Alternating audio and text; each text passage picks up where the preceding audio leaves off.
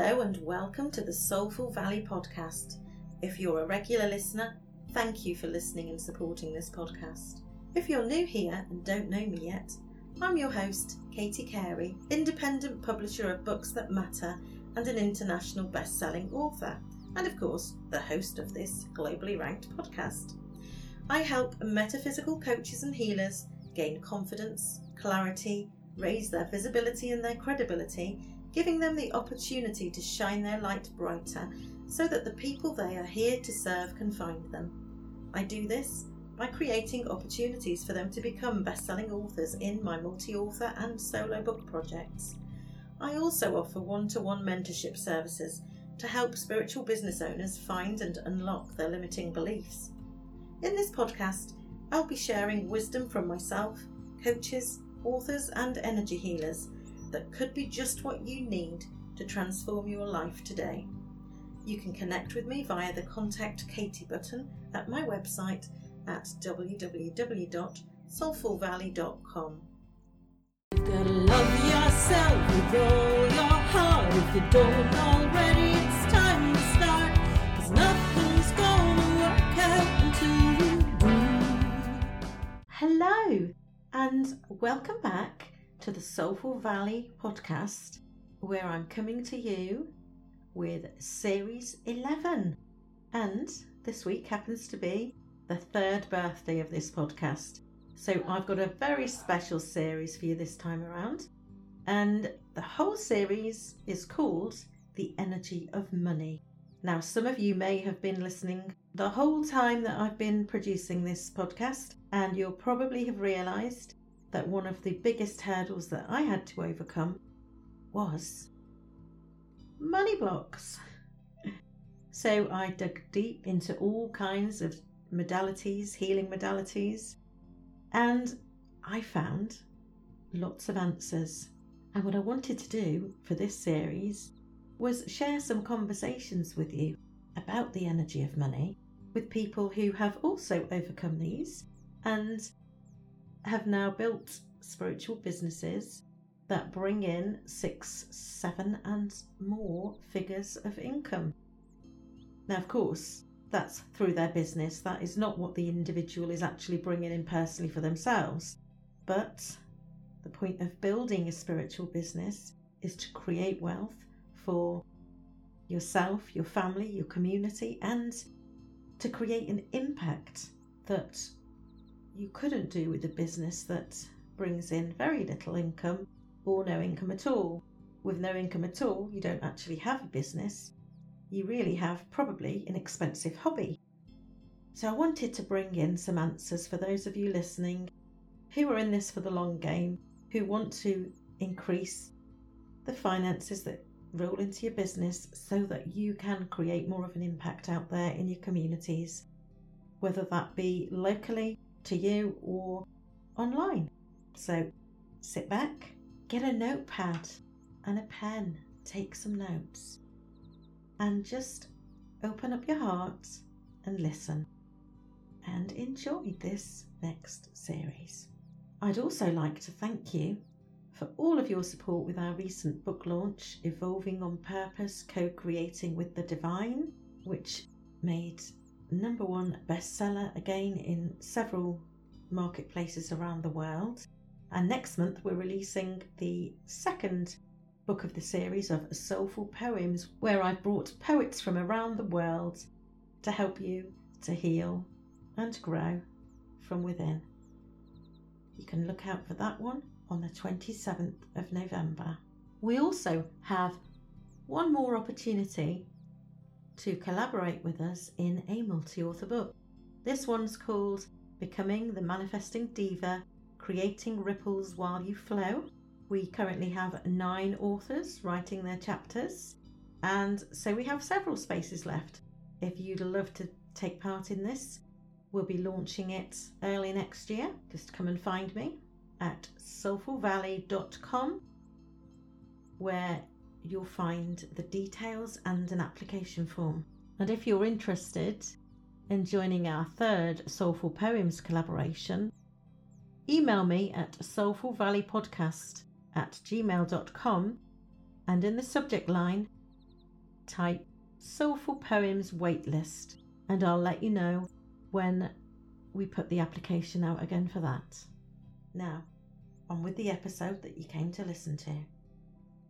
Helen Adams is the leader of a growing global movement called the Female Business Revolution, whose aim is to empower women all around the globe to step into their financial sovereignty. She works with women entrepreneurs and helps them quickly identify and clear their money blocks so they can open up to the income they desire and deserve. After a roller coaster relationship with money, which lasted almost 4 decades, Helen realised that discovering her truth, opening up to her intuition, and taking inspired action was the way forward.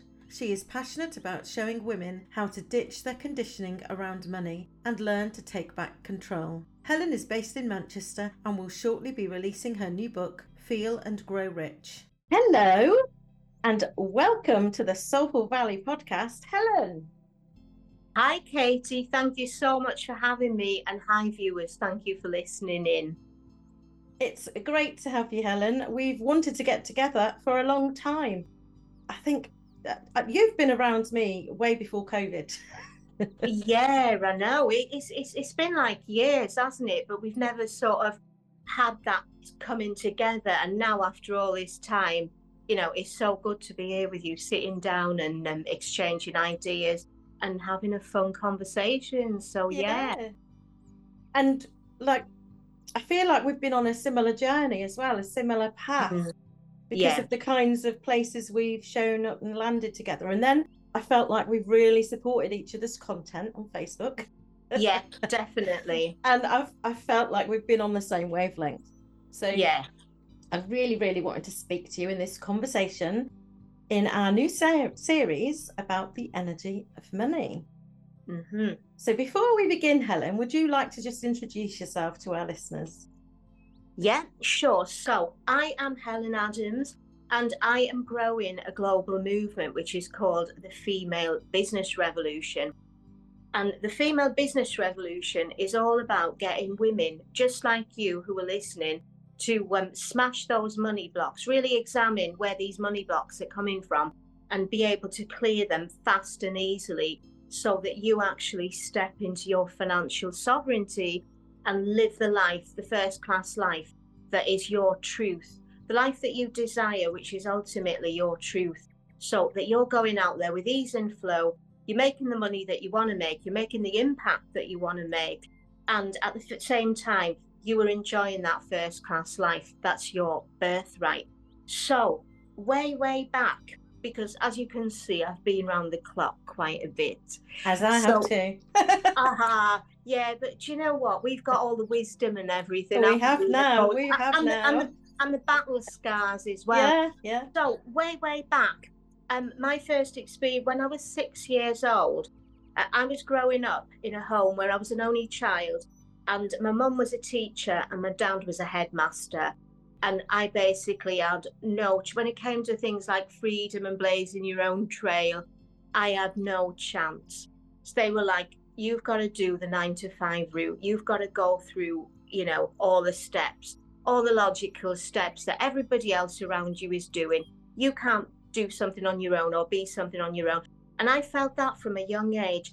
I could never be what I wanted to be. I had that sense of that. But at the same time, I have this knowing deep down inside that one day I would leave all that behind me and I'd go out there and I'd blaze my own trail. And I also always remember when I was 6 years old, I used to fall asleep at night and I'd have this dream where I'd be walking onto a stage. I didn't know if I was talking or singing or what I was doing, but I was walking onto a stage and I could hear all this applause and cheering. And I thought, yeah, that's amazing. That's me. So when I was 13 years old, I went and said to Mum and Dad, I really want to go to stage school. I don't want to go to this school anymore. Would you let me go? It's what I really, really want. And they sort of looked at me like I had two heads. Yeah.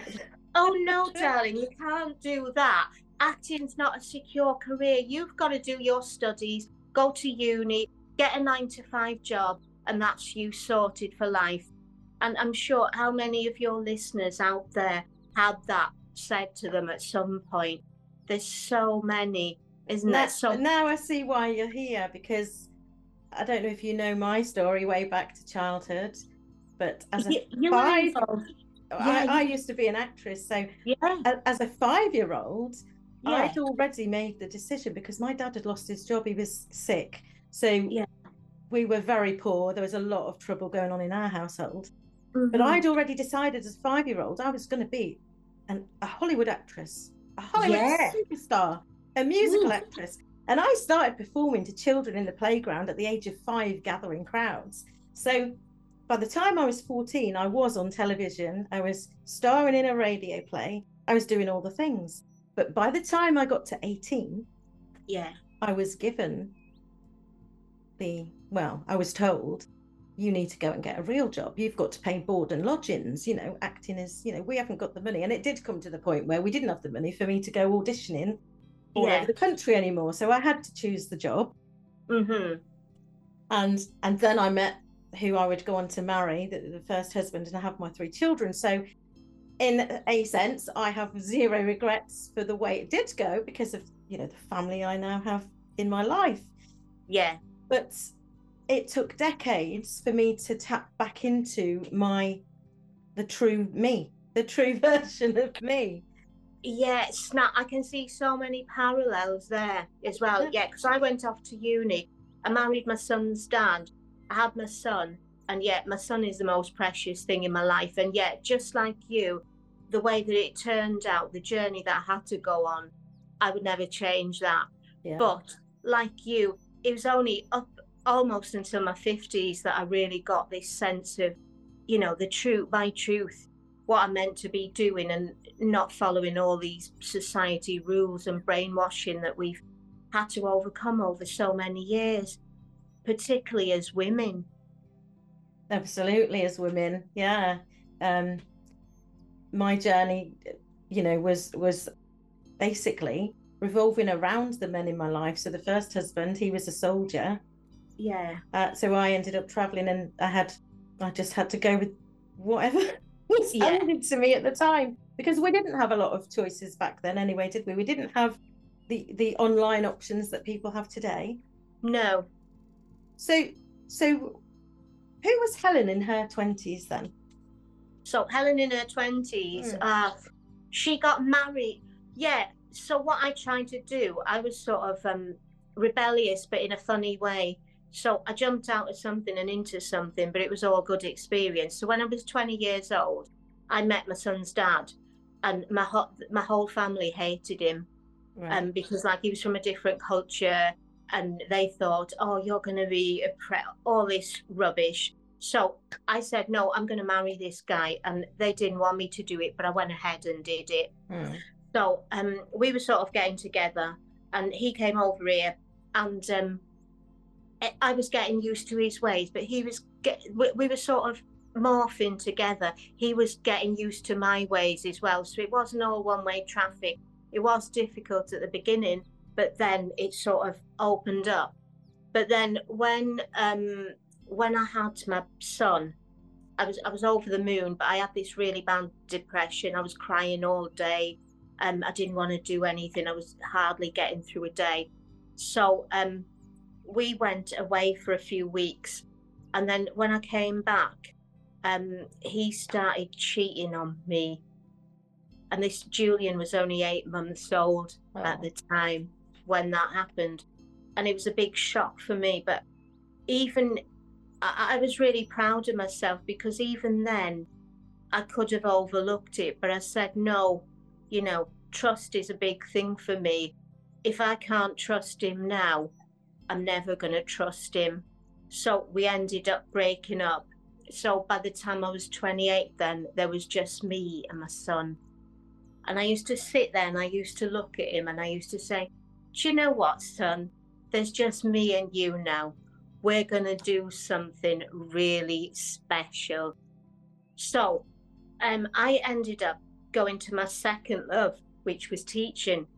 So I taught then for quite a few years after that, music and French.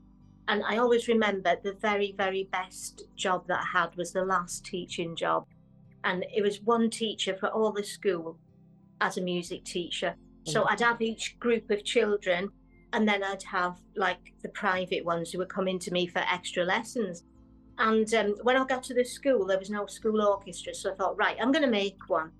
So I had, in the first year, there were 2 violins, 2 recorders, a drum and a tambourine. And then by the final year, when I left there, which was 3 years later, we had 10 violins, 3 flutes, 3 clarinets, a drum, a xylophone, a cello and a triangle. And we put them into the school competition and they won the silver medal on their first go. And that was one of my little... So yeah. When people talk about what were your best achievements, I always have that orchestra up there as one of the top 3. And it was absolutely lovely working with them because, you know, kids like to talk on a break time, go out and have fun with their friends. On a Friday break time, there'd be a queue at the music room. They'd all be waiting with their instruments. And I really loved teaching those. There was such a good energy off them. And I really loved teaching them. And I remember on that competition, the judge wrote on the notes, every child on this stage looked like they were enjoying themselves. And that was a big thing for me. And there's a reason that I'm beaming across my face listening to you, because yeah. it was the music teachers and the drama teachers that opened up doors to this a reality for me that I could perform. I used yeah. to play the flutes and I used to sing in the choir, and then I was in all the shows. And yeah. and there was one particular music teacher who really helped me when I was in the 6th form. Mm-hmm. Teachers wouldn't even be allowed to do this now. No.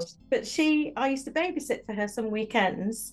And when I wasn't babysitting for her, she would say I was babysitting for her just to, so I could stay there and get me out of the house, because she knew that, you know, I never told her what was going on. She knew. She had an intuitive. Yeah. She felt it. And yes. She was very, very special to me.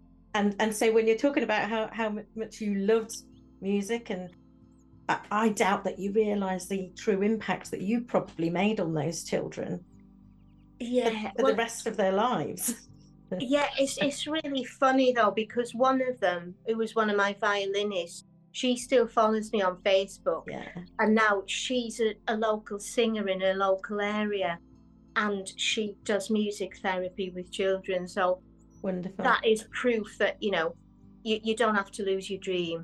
No. She did it. She carried on and she did it.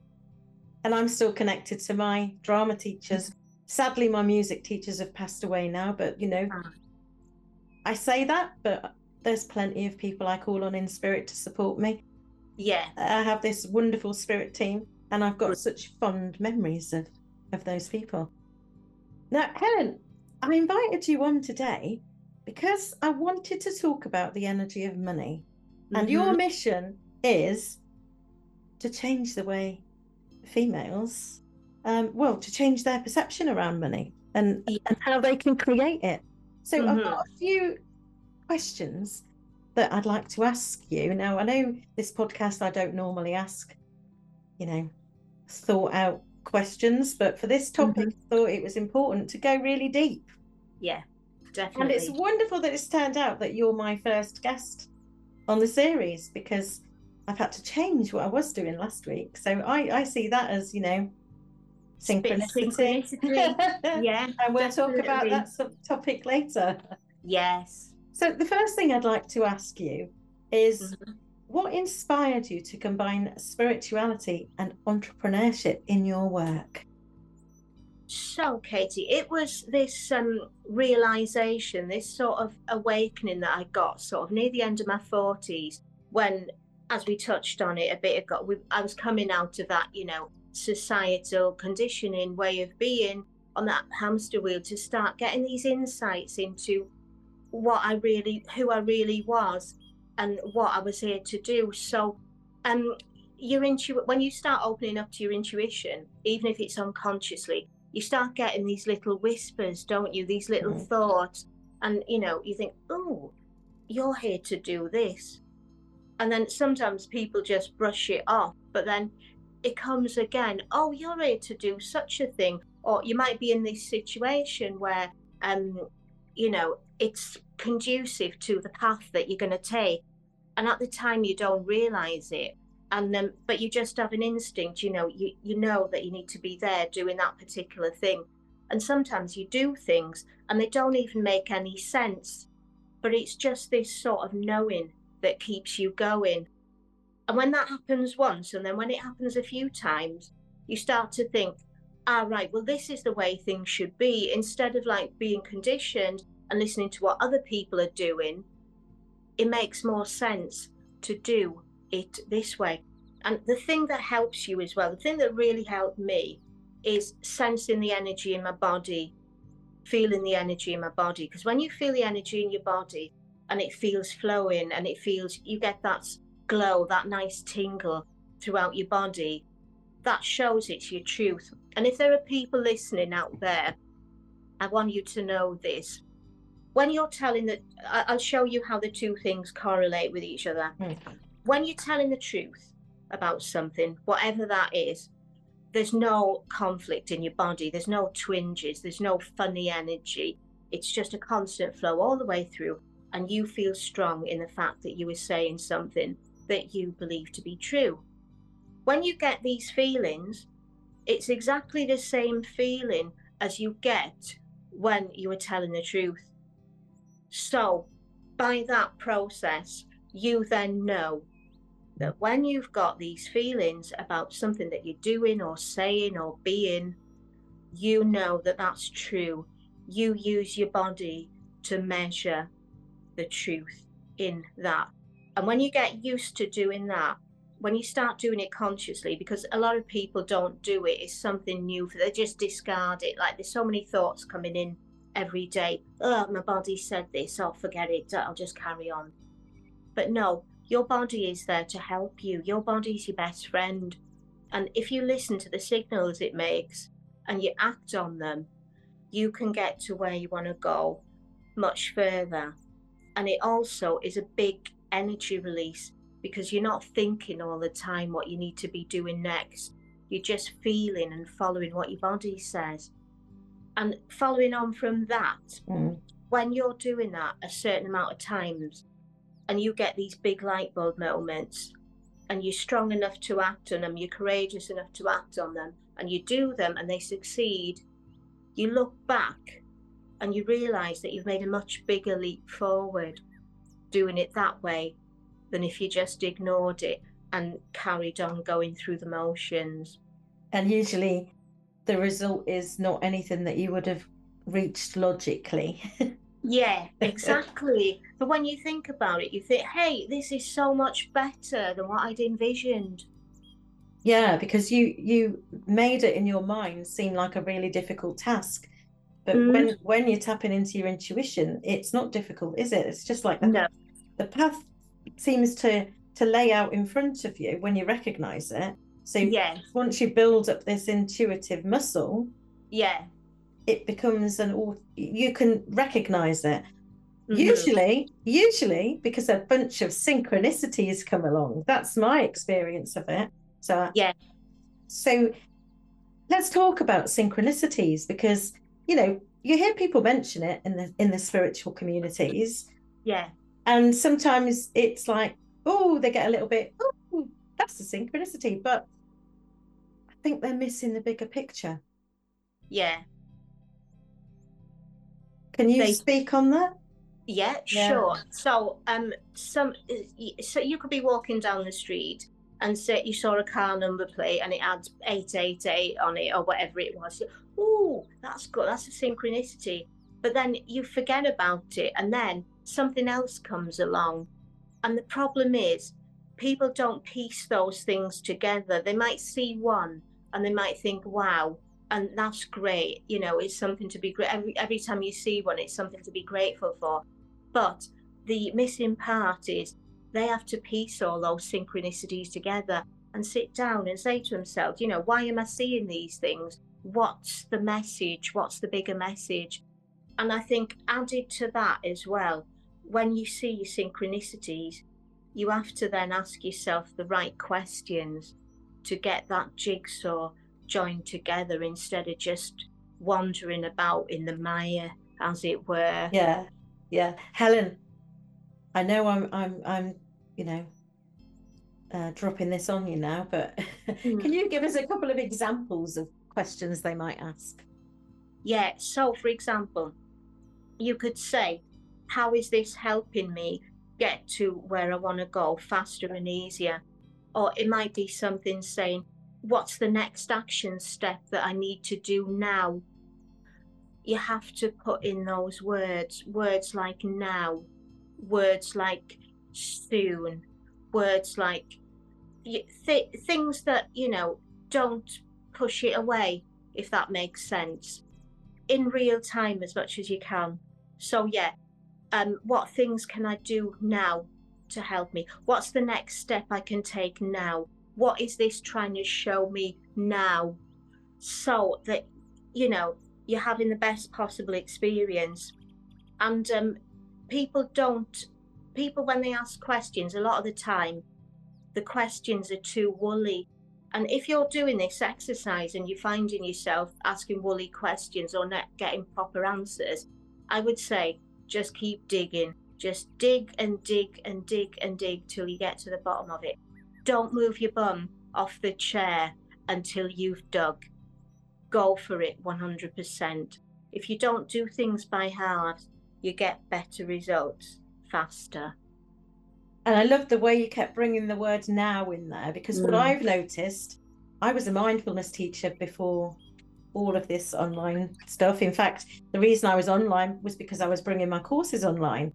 And one thing I've noticed about most successful coaches out there is, I don't even know if they know that they're doing this, but they're all using mindfulness.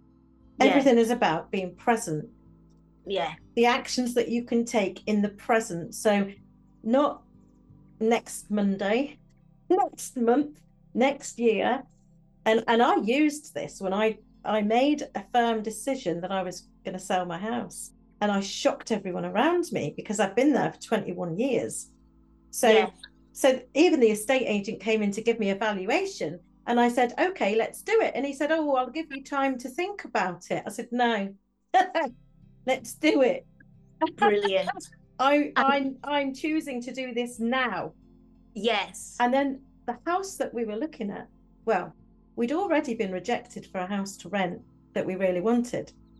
And I spotted the house that I'm about to be eventually, when I sell my house, living in properly. Mm-hmm. And so this house had already come up during the time of the one we'd just been rejected for. My partner was a bit upset about not getting that one, and it disappeared. I thought someone had taken it, it had gone. Yeah. But as soon as I decided, no, I'm putting my house up for sale now, and started to proceed, I started to pack up boxes straight away. Yeah. This house came back up. Mm-hmm. And it was at a time when we both were ready. It was everything that I'd asked for in all of my things where I've written down what I want. Everything that I need as well, because I'm disabled, so there's needs that I have that weren't there in my house that I own. And that just proves that when you're really, really brave and courageous, and it may be scary. Yeah. It may be scary in a time where everyone's telling me that property isn't selling. Mm-hmm. But to make that decision, the universe responded to that firm decision and put back on my path what was meant for me. And I knew it was meant for me because of the synchronicity I discovered after we'd been offered the house. The synchronicity was that the road name was named after a Northamptonshire poet. I've just released a poetry book living in Northamptonshire. So there's a big synchronicity for me. So that was a firm, this is the way to go. Yeah, exactly. You can't make that. When you look at that, you can't make that stuff up, can you? And so if people in real life situations have got these kind of things, for instance, dating. Yeah. Online dating. Oh, that wasn't for me. And I decided it was too distracting. And then there was this day that I was talking to my son, and out of nowhere, I said, maybe I need an Alan in my life. Mm. And then that same night, I had this urge, this feeling, this intuitive thing, and I couldn't sleep.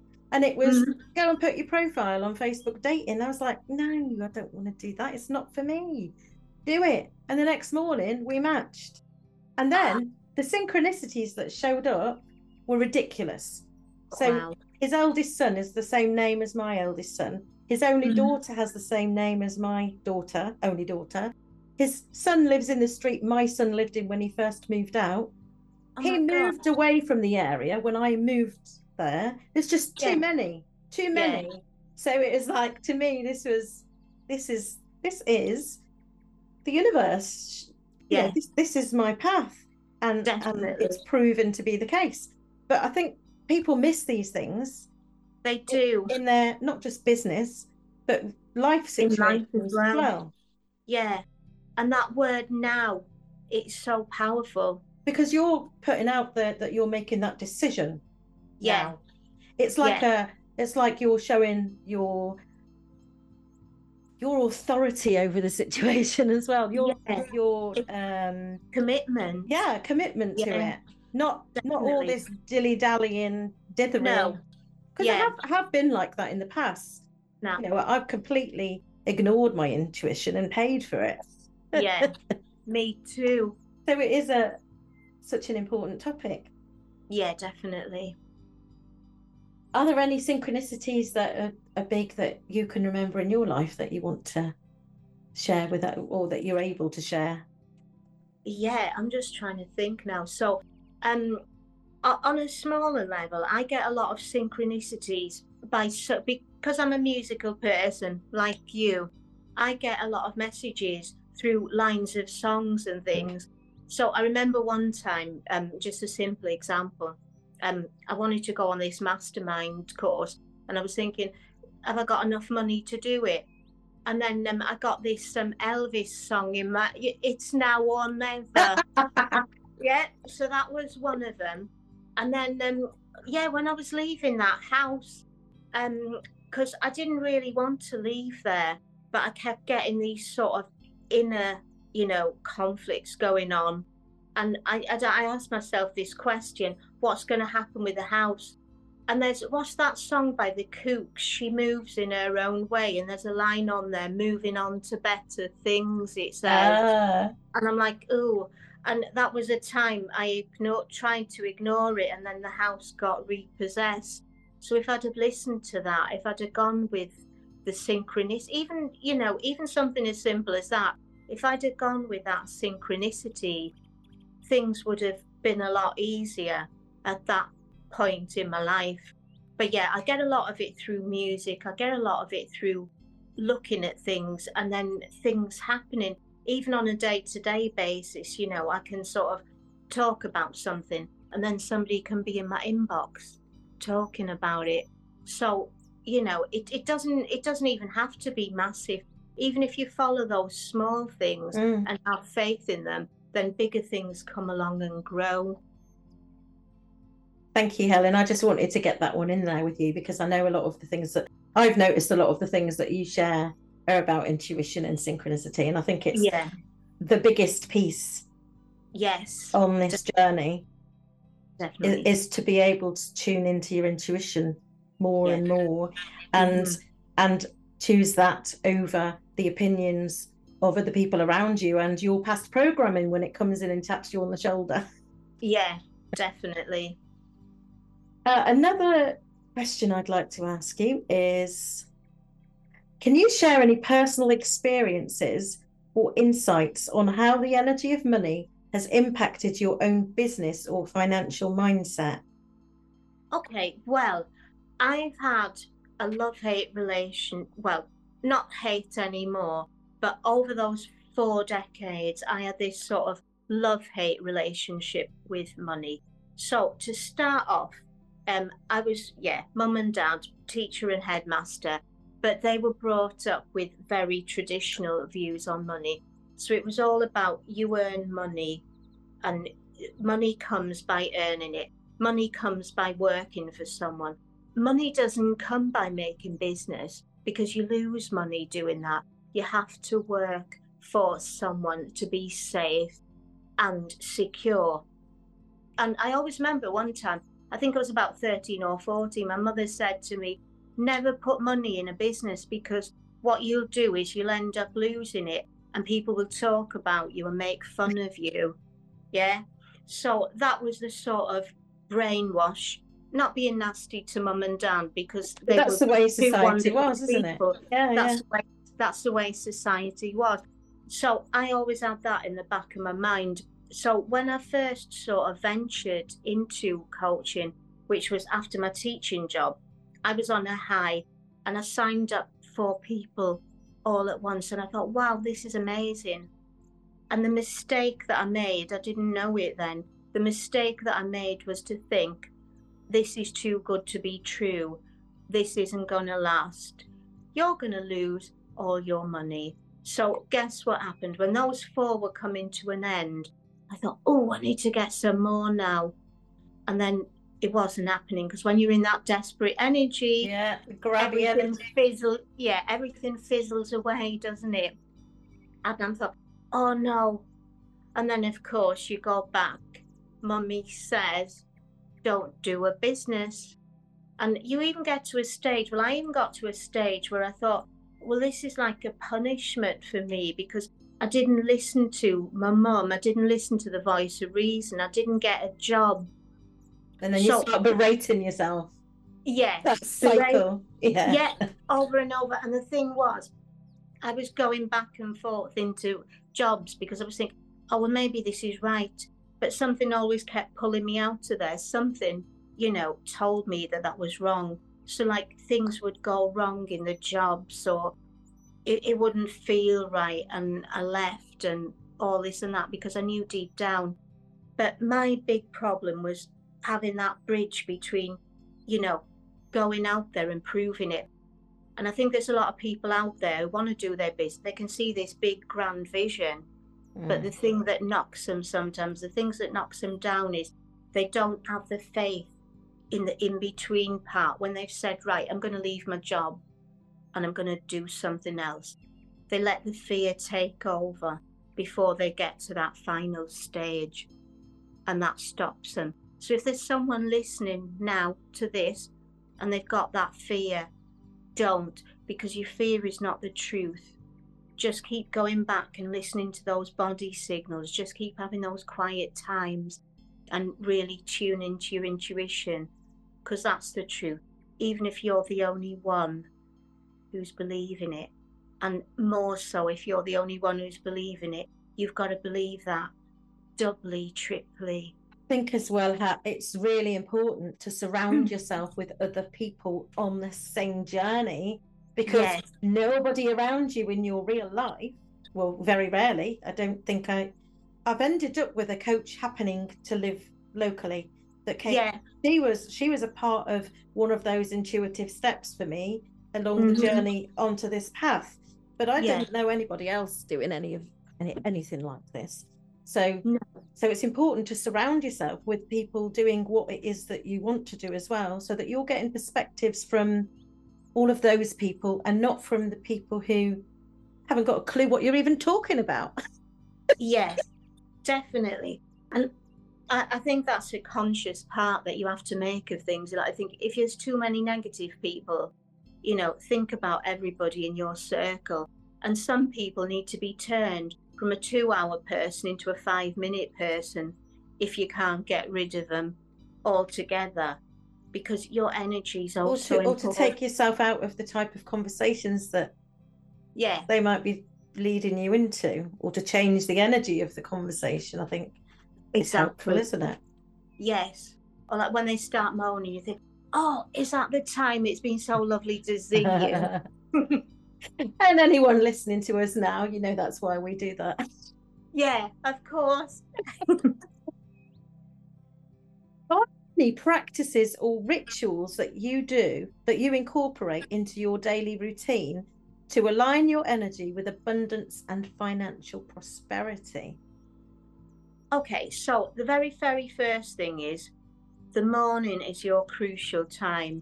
So you want to get your mind and your body full of positivity, full of intuition, before things start happening through the day and kicking in and ruining your energy. So first thing I do every morning, I will do 10-15 minutes of meditating and 10-15 minutes of journaling. And in my journaling, I will ask those powerful questions. So I'll ask things to, like, what do I need to get rid of today to get to where I'm going on that journey? What do I need to replace it with? And a really important one is, how do I need to be? Because a lot of people forget that. They think it's all about do, and they forget about be. And be starts before do. Because when you're being, you get the intuitive light bulbs, the kicking in for that, the action that you have to take. Mm. And often it's far different action from what you'd be thinking of. Oh, I've got to do this, I've got to do that, I've got to go through the motion. Like we said about doing something completely illogically, but having that faith to trust in it. And those are the things that get you there much faster. Those are the things that can even cut down a big 10-year goal into a 5-year goal. I've seen people even change that to from 10 years to 1 year, which is quite shocking. I've watched people do it. Exactly, cutting things down from 10 years into 1 year. Yeah. Oh, and another thing that came to me then to mention is that when we talk about the being, we don't mean go and sit and lay on the couch every day and just expect it to drop in your lap because you're wishful thinking. It's not the same. Yeah, no, exactly. you do have to take action, don't you? Yeah, so to give an example then, being for me is embodiment. So it's the rich female entrepreneur. So I'm constantly thinking to myself, what is she doing? How is she thinking? What she eats? Is she looking after her body? Is she taking care of herself? Is she, making the right decisions in real time on a day-to-day basis? Before I jump into a decision, I think, right, what would me as the rich female entrepreneur do? And then I can alter my behaviour in real time. So it's a constant thing. It's a think about your ideal self, who you want to be, and step it. It's almost like taking a role, because you were involved in a drama.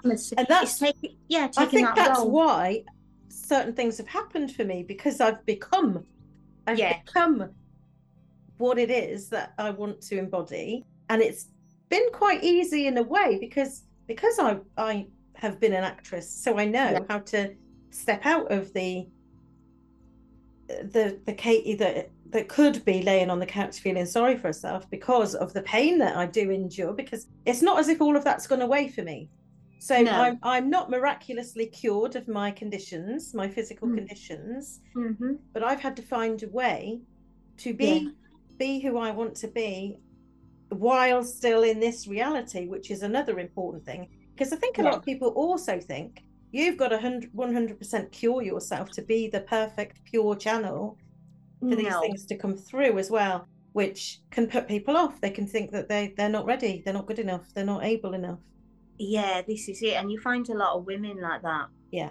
Because so they'll give up. They do, because they've given this thing about perfection. So in terms of women, it's not just we get all the bull that the guys get, like you can't make certain money. It's also got to be you're perfect. You've got to put yourself to the back of the queue. And when you do something, it's got to be spot on, because you have to please everyone else. And then if yourself happens, it's a bonus. People pleasing. Yeah. The game changer. You definitely remove that. Yeah. That helps massively. Yeah. Another question I've got for you that I wanted to ask in this series is, can you share any advice or tips for individuals who are looking to shift their relationship with money and integrate spirituality into their financial journey a bit more?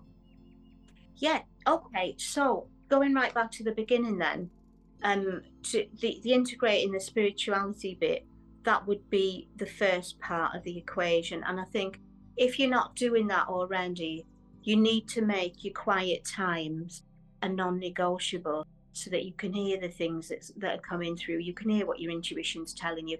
you can think about those big juicy dreams. Maybe your dreams are limited, but all of a sudden, when you sit and you open yourself right up and you clear all that energy, some big light bulb could come. Your big dream could come. You could find out what your purpose is right there and then in one of those quiet times. So if you're not doing that, have at least 10 minutes of quiet time per day. And then that's going to be your base. What you hear from there is going to be your base. And then looking at the money side of it, I would sit down right now, get a pen and paper and think about, what do I think about money right now? I went on this course, it was years and years ago, with a lady called Marie Claire, and she was doing something similar, and she got us to hold up a note of money and ask it 3 questions. And the 3 questions were, the first one was money, how do I feel about you? Money, how do I treat you? And money, what would you like to tell me now? Juicy questions, I've got shivers. Hey, say that again. They were juicy questions. I just got shivers. Yeah, but yeah, they are. They're such juicy questions because they're the things they get right to the heart of what's going on. It's no faff. You're not like writing down something for 6 hours. You're getting right there. You get into the question, and once again, you're making these big leaps forward.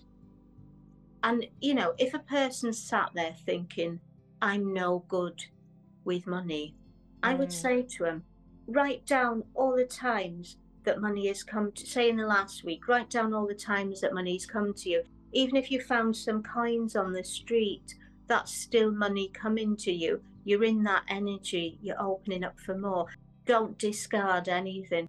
Don't say, oh, well, it was only 50p, or, oh, I only found £1 there. Or the bank corrected an error in my favour, it was like 5. But still, all those things add up. And gratitude comes in here such a lot as well, because when you're doing that, that gratitude is enhancing the flow of money that comes to you. So it's all on a cycle. So write down those things. Do it over the last week, all the money that you got, and you'd be surprised. And you'd look at that and you would feel grateful. And then that would open up your energy for more money. That's wonderful advice. I know gratitude practice is my daily non-negotiable. No. Because it's so important, and recognising the things that are not necessarily monetary. You might think, you know, you're not even thinking about the money. But when people give you gifts, they have a monetary value that you may not even be appreciating. Exactly. Or any discounts that you get. Just all those little things, they all add up, don't they? So appreciate everything. Yeah, definitely. I think that's probably the biggest gift that to yourself. Yeah. To change this. And Helen. Mm-hmm.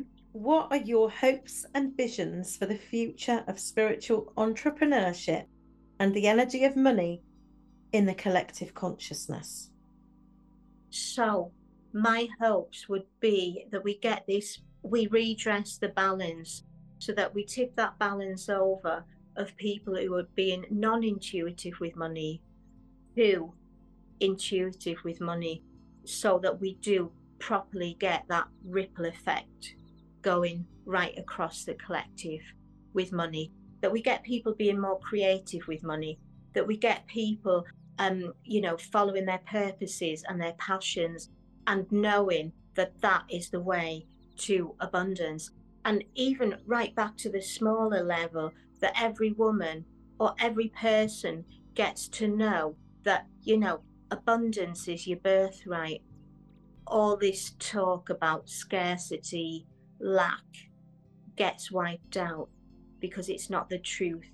So for every person to see their truth about money and then go out there and start living it. Thank you, Helen. Is there anything else that you'd like to share with us today that we haven't already talked about? Well, the last thing I would say is to, if you've enjoyed my conversations, if you think I can help you, we've got two really good programs. The main one is the Rich in Your Own Right program, which is a beautiful 90-day transformation.